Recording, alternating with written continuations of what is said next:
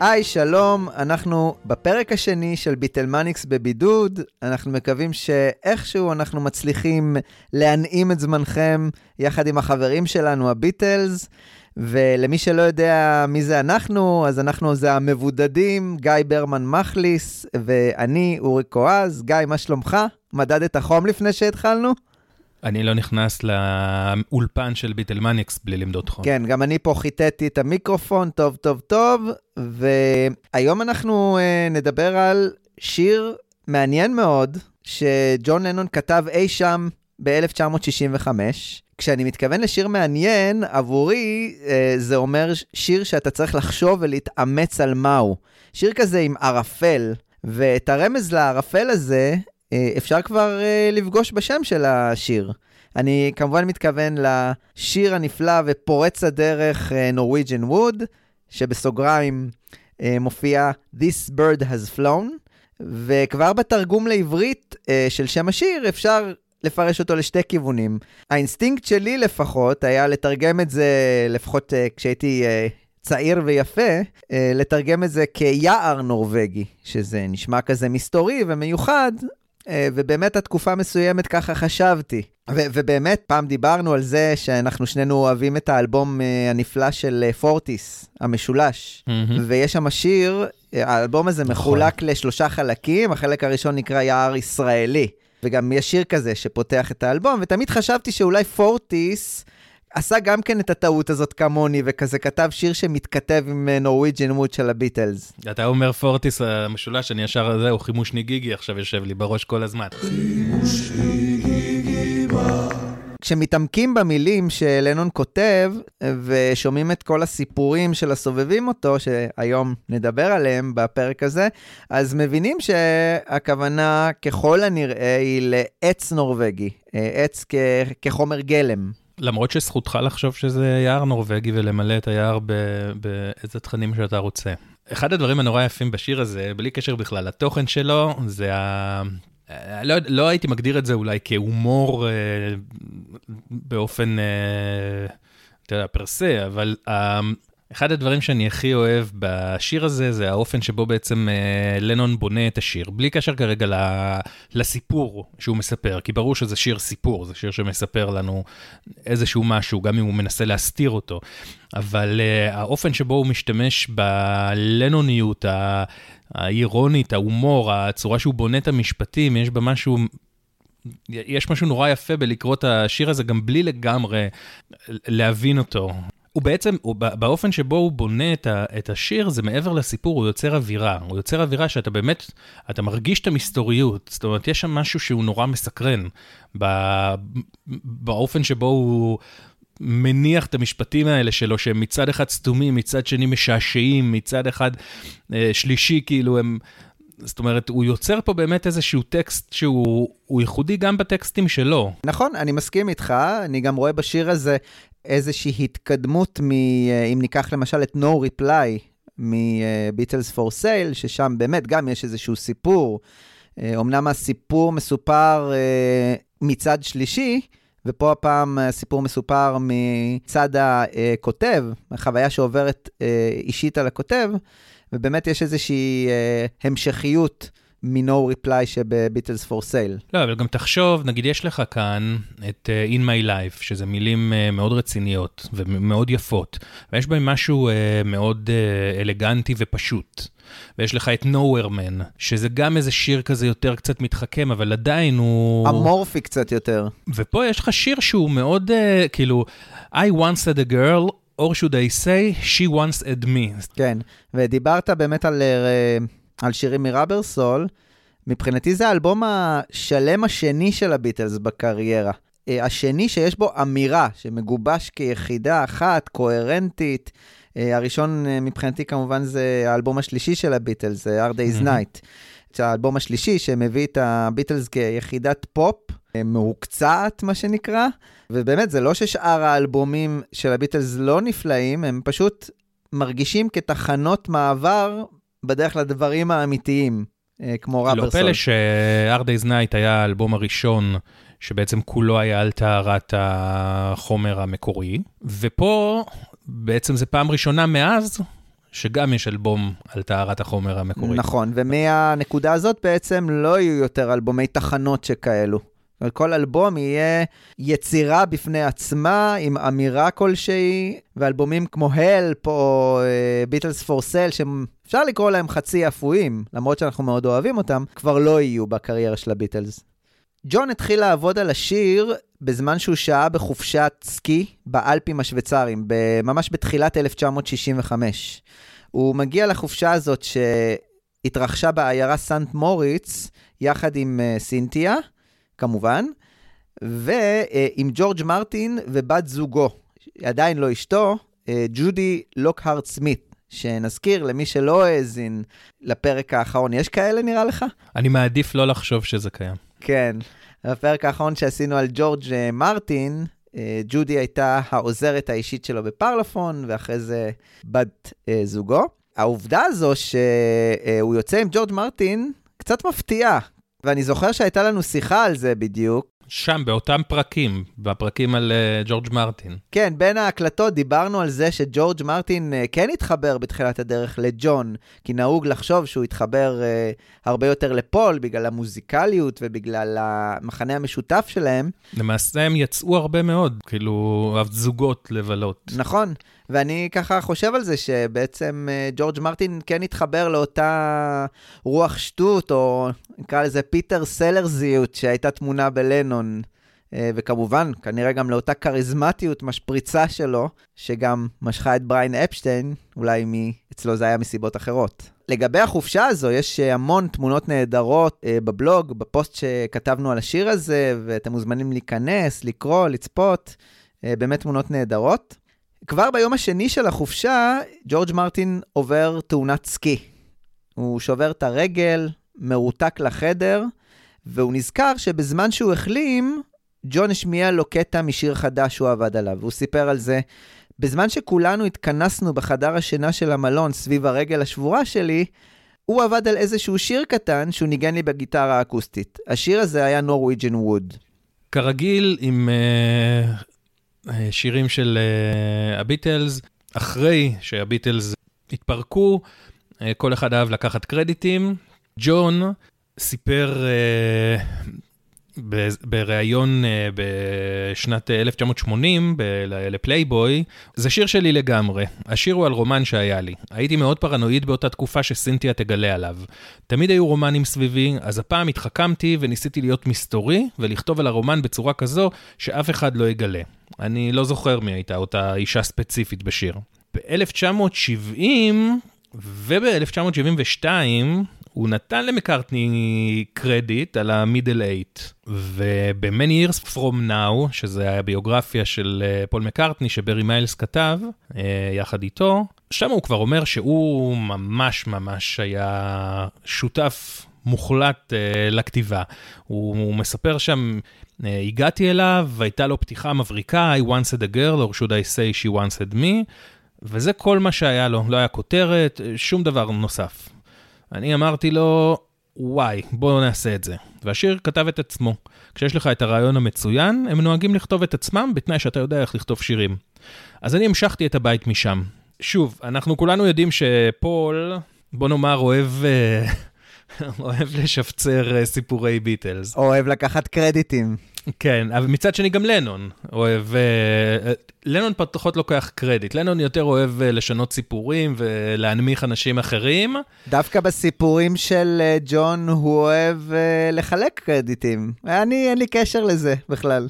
אני לא יודע, זה נשמע מאוד מאוד מאוד שיר של אה, לנון, אבל, אה, אבל מקארטני טוען אגב שבאופן כללי לנון לא אהב לכתוב מידל אייט והוא הרבה פעמים היה כותב לו מידל אייט. אז אני לא, אני לא אתחיל אה, להיות המתווך ביניהם, אבל רק שתדעו ש, שיש גם טענות כאלה. אתה יודע איך אני יודע שזה שיר, לפחות ברובו של לנון? לפי זה שהכתיבה הדילנית שהתחילה מביטלס פור סייל כל כך נוכחת. באמת, דיברנו על זה שהשיר הזה כתוב במין גישה סיפורית, לא משנה אם הומוריסטית או לא, אבל זה כנראה היה עד כדי כך דילן, השיר הזה, שדילן עצמו כתב לשיר מין שיר תשובה. שיר בשם uh, Fourth Time Around. אני לא חושב שזה אי פעם נאמר במפורשות על ידי דילן, שזאת הכוונה, אפשר להתייחס לזה אולי כאיזושהי ספקולציה, אבל גם הלחן של הבתים וגם הסצנה המעורפלת הזאת בין אה, איזשהו, אה, בין הכותב לדמות נשית, מאוד מאוד מסגירים את זה ש, שדילן או מושפע או מחזיר תשובה מכוונת אה, ללנון. והשיר הזה ש... של דילן, שאני אגב אה, חובב דילן אה, לא קטן, הוא מתוך האלבום הבאמת נהדר, האלבום הכפול שנקרא בלונד און בלונד מ-1966. האלבום שג'ורג' הריסון אהב מאוד, אה, אפילו נטען שהוא לקח עותק שלו למחנה המערישי, כתקליט מערבי יחיד שהוא הביא איתו. אם תרצו לקרוא ולהרחיב עוד על היחסים של uh, הביטלס עם uh, דילן, יש לנו שני פוסטים uh, שמרחיבים על זה בבלוג. בא לך לשמוע קטע משיר התשובה של דילן ללנון? כן, זה, הוא ממש כאילו, תנסו לשיר את נורמג'ין uh, ווד עליו, זה ממש, נש, ממש... Uh... זה ממש אותו לחן.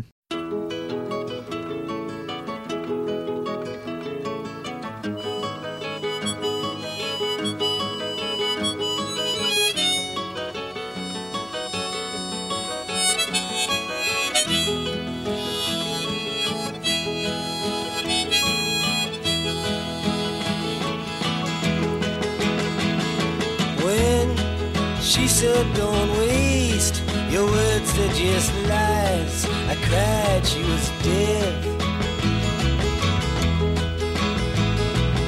Hey, she worked on my face until breaking my eyes and saying, What else you got left? It was then that I got up to leave, but she said, Don't forget. Everybody must give something back for something they get.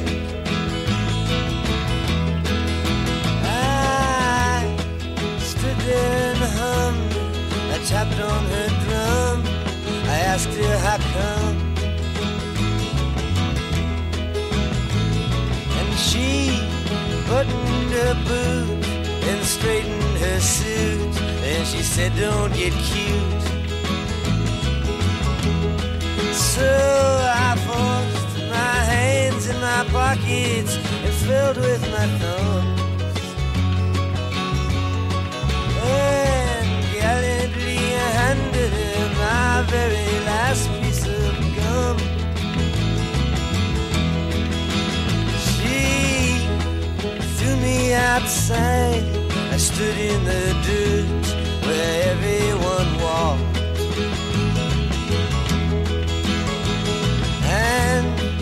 After finding out I'd forgotten my shirt, I went back and knocked. I waited in the hallway, she went to get it, and I tried to make sense out of that picture of you in your wheelchair that leaned up against.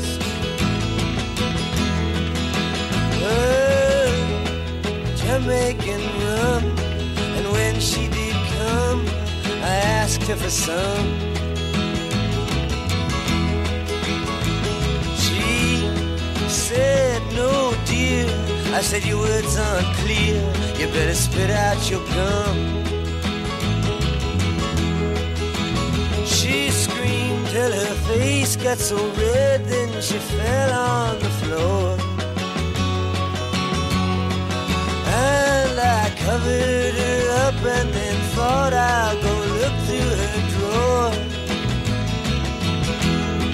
And when I was through, I filled up my shoe and brought it to you.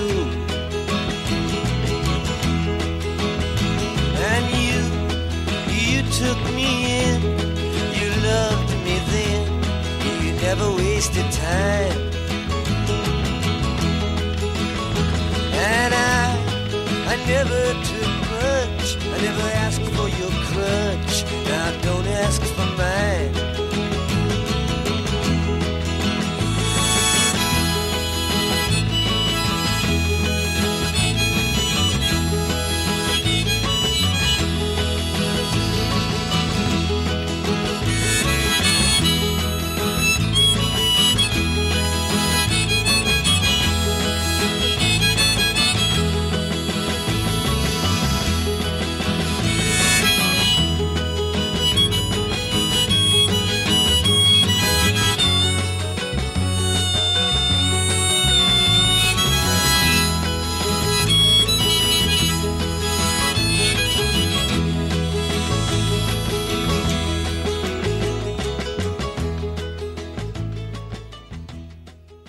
השם נורבג'ין ווד הוא שם שאין מה לעשות, אתה שומע אותו והוא ישר גורם לך לחשוב מה, מה, מה זה בעצם, מה, מה התפקיד של היער או העץ הנורבגי.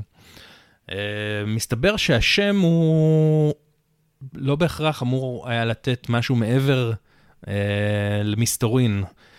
יש כמה סברות, אחת מהן היא למשל שלינדי נס, שהייתה ידידה של לנון בתקופת, מתקופת הקאברן ב-62, היא חזרה מטיול בנורבגיה עם מתנה מיוחדת עבור לנון, בובת טרול שהיא עשויה עץ, ומכנסיים שלה מופשלים סביב הקרסוליים והיא יושבת על אסלה של בית שימוש. ולינדי מספרת שכשהוא הביט בזה, הוא שאל אותה, מה זה, עץ נורבגי? וזה נשאר אצלה בראש, ארץ, אה, כאילו תגובה שלו, וכשהיא אחר כך שמעה את השיר, זה היה ברור שמפה זה הגיע. בנוסף, uh, מקארטני מספר שלפיטר אשר, שזה היה אחיה של ג'יין, שהייתה חברה שלו. והוציא עכשיו ספר מאוד חמוד, שאת ההקדמה שלו העלינו לבלוג בשבוע נכון. שעבר. אז היה לו חדר שהיה עשוי מעץ, והרבה אנשים הוסיפו קישוטים מעץ בבית בתקופה ההיא. עכשיו, זה לא היה עץ נורבגי, זה היה עץ אורן זול, אבל הוא אומר, זה לא הייתה ממש כותרת טובה לשיר עץ אורן זול. למרות שאני יכול לפזם כזה שיר. עץ אורן זול.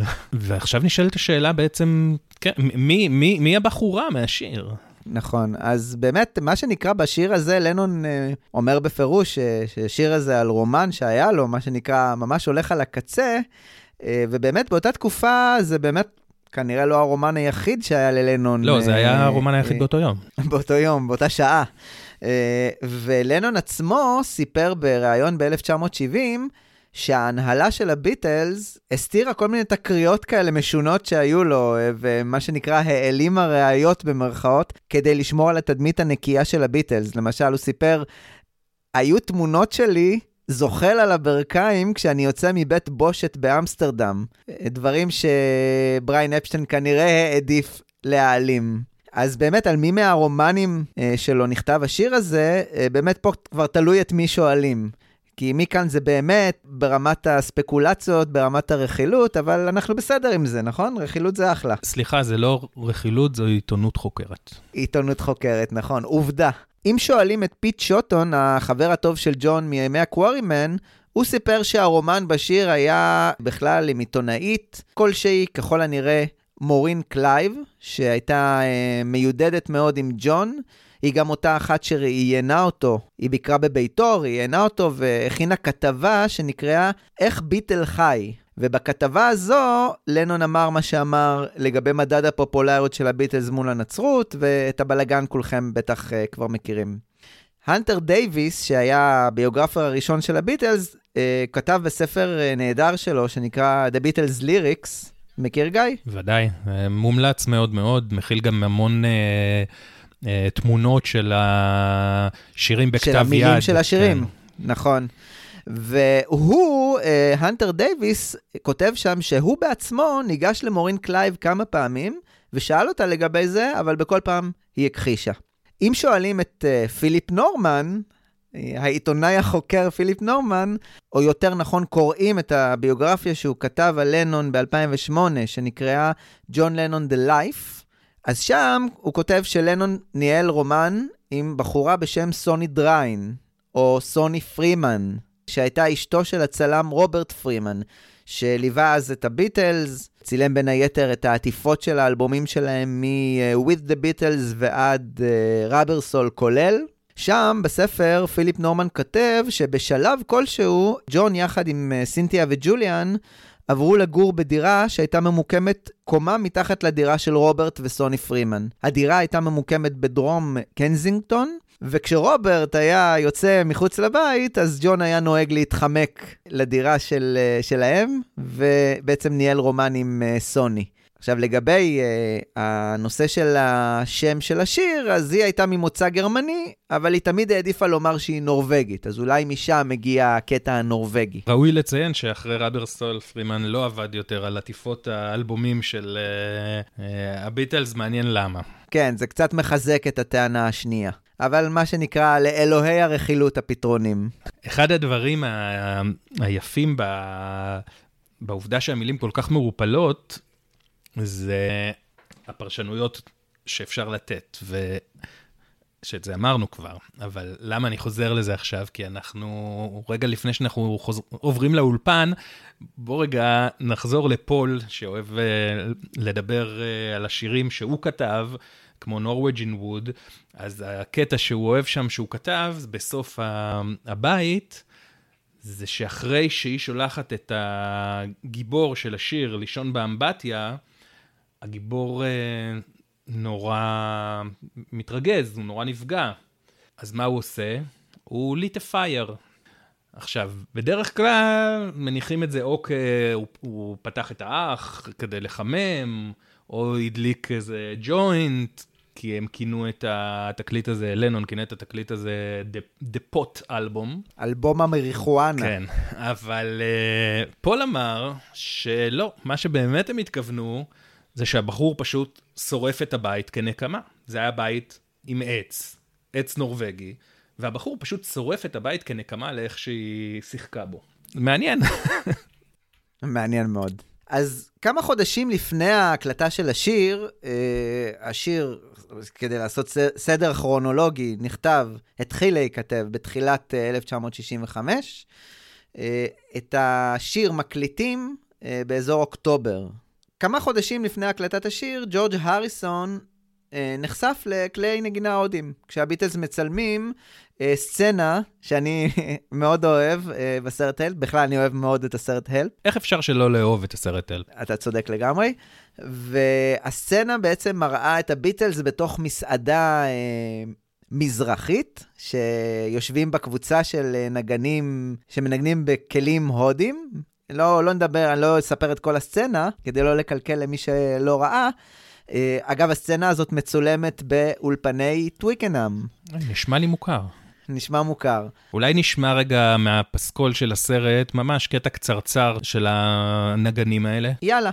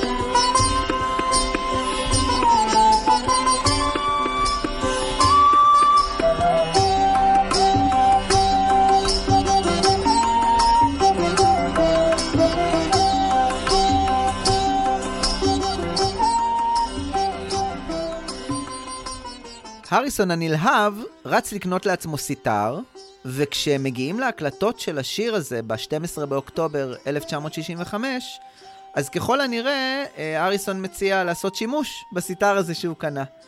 ובאמת, אה, אפשר להכתיר את השיר הזה כשיר הראשון שיצא, שנעשה בו אה, שימוש בסיטר.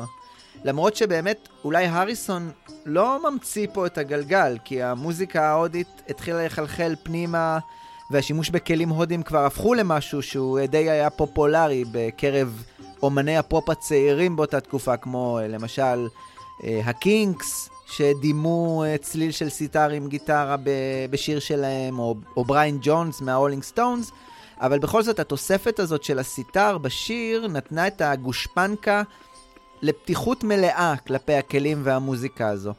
ואם אני רוצה לדבר באמת על uh, קנדידטים uh, לבכורה הזאת על הסיטר, אז אני יכול להזכיר את היארדברדס הנפלאים, שכבר באפריל 65 היו באולפן, הקליטו uh, uh, גרסה לשיר uh, נפלא שלהם שנקרא Heartful of Soul, שהכיל בו סיטר במקום הגיטרה המוכרת.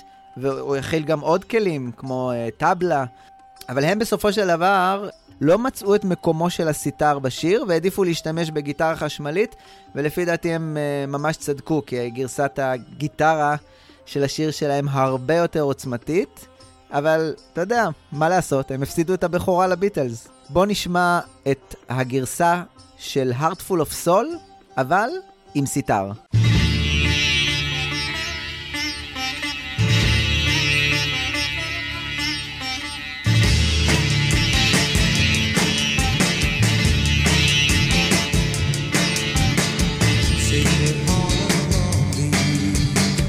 deep in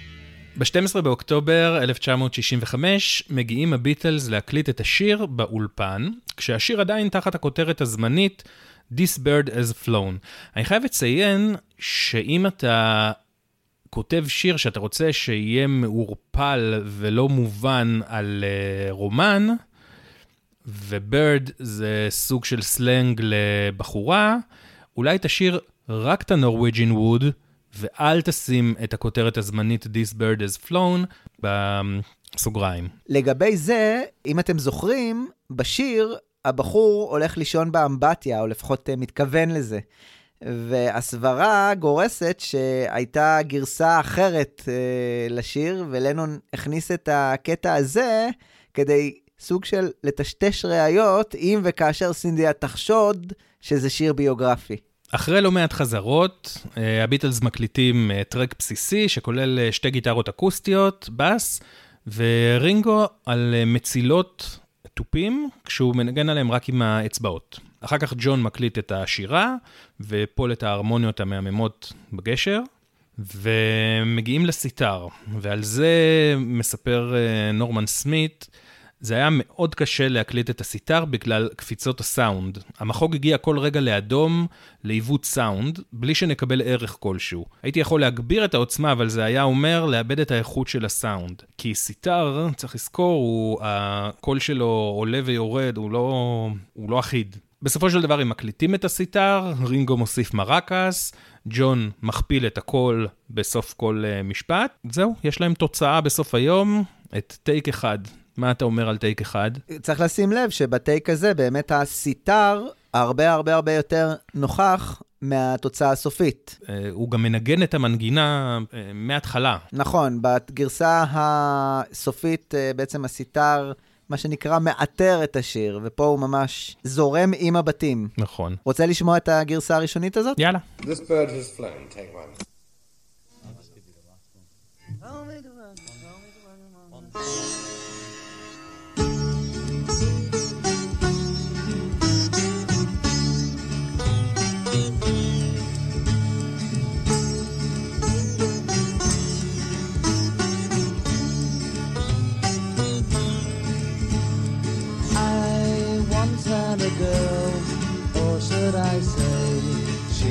always had me.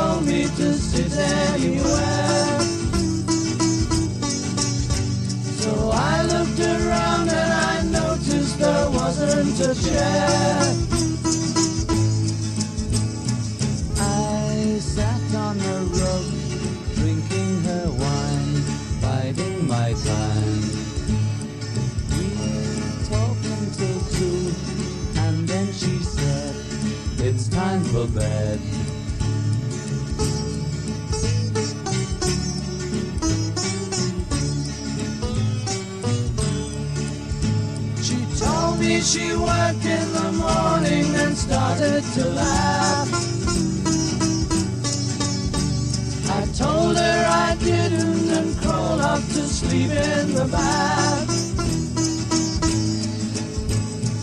And when I awoke, I was alone.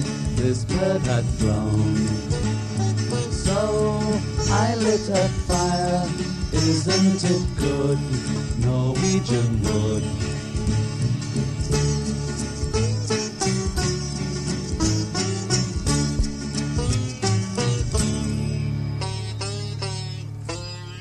הם לא מרוצים מהתוצאה והם מחליטים לנטוש כרגע את השיר, לעבור לעבוד על אה, שירים אחרים. ב-21 באוקטובר הם חוזרים לעבוד עליו, הפעם הסיטר פותח את השיר עם המידל. יש כאילו, יש מידל, אחר כך יש התחלה, ואז מתחילים אה, לשיר. הפעם ג'ון לא מכפיל את הקול, ורינגו מתופף בבתים, ומנגן על מצילות רק ב middle. ובעיניי זה ממש take מקסים. הוא לא מספיק uh, משופשף, הוא לא מספיק uh, מהוקצע, הוא... יש בו משהו מאוד מאוד מאוד uh, גס, מאוד basic, uh, uh, אבל אתה ממש, יש תחושה שאתה יושב איתם בחדר, והם עושים את הניסיונות שלהם. קשה לי להסביר את זה, זה מין, זה vibe שעובר ב take הזה שאני ממש אוהב אותו. לגבי הנושא של הכפלת הקולות של ג'ון, באותה תקופה ג'ון בעצם uh, התאהב ברעיון הזה של הכפלת הקולות.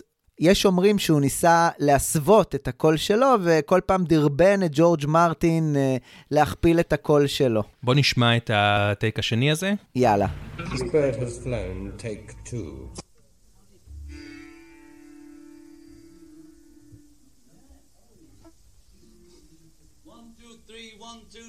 Thank you.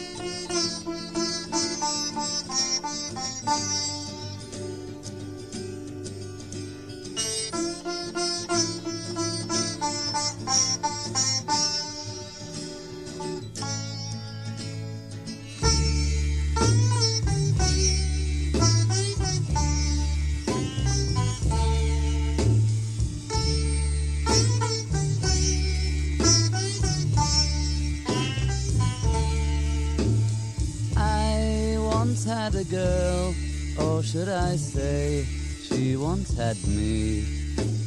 She showed me her room, isn't it good? Norwegian wood. She asked me to stay and she told me to sit anywhere.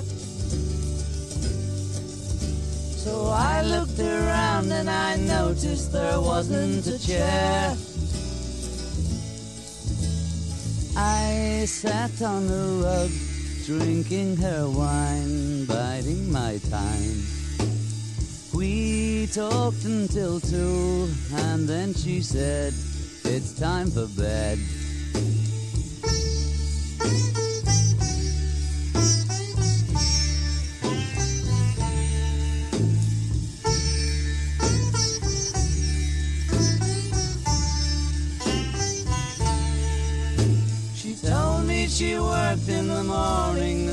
Started to laugh. I told her I didn't and crawled up to sleep in the bath.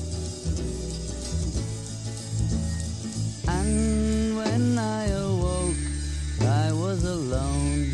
This bed had flown. So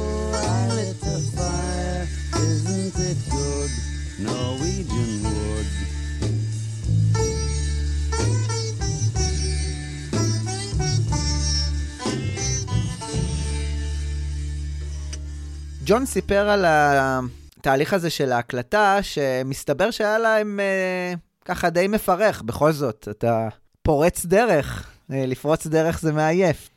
כן, מפרך מאוד לפרוץ דרך, אני לא... ז- זאת הסיבה, אגב, שאני לא פורץ דרכים. הוא סיפר, עברנו הרבה גרסאות שונות של השיר. זה כל הזמן לא התאים, ולא היה בסדר, ואני התרגזתי מאוד על זה.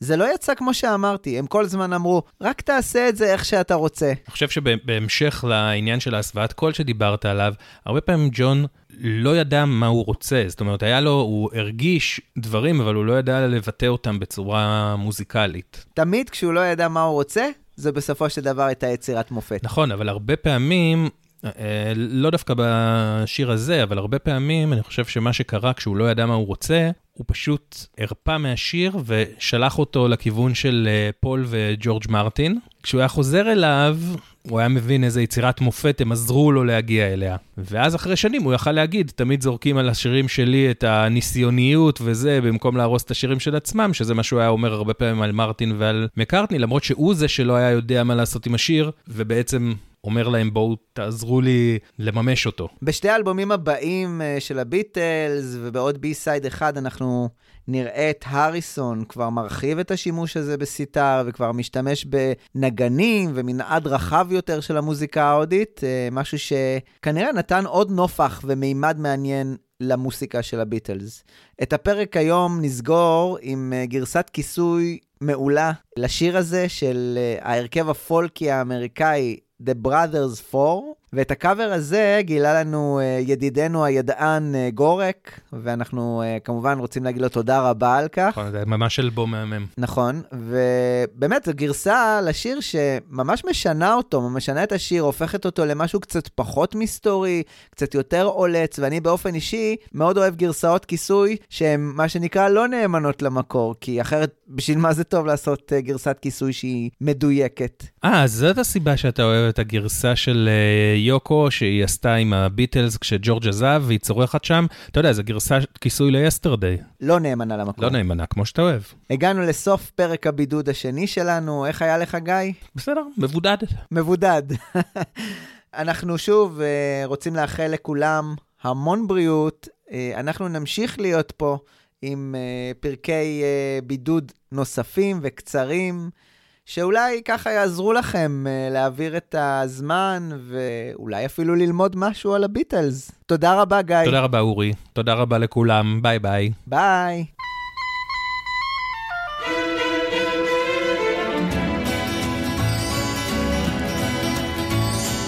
I once had a girl, or should I say, she once had me. She showed me her room, isn't it good? Norwegian wood. She asked me to stay and she told me to sit anywhere. So I looked around and I noticed there wasn't a chair. I sat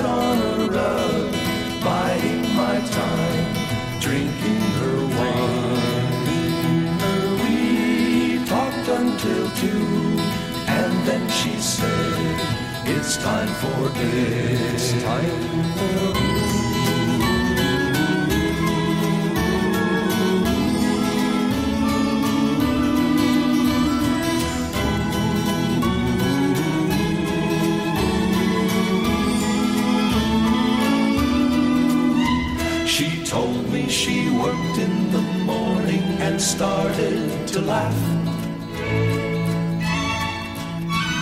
I told her I didn't and crawled to sleep in the bath.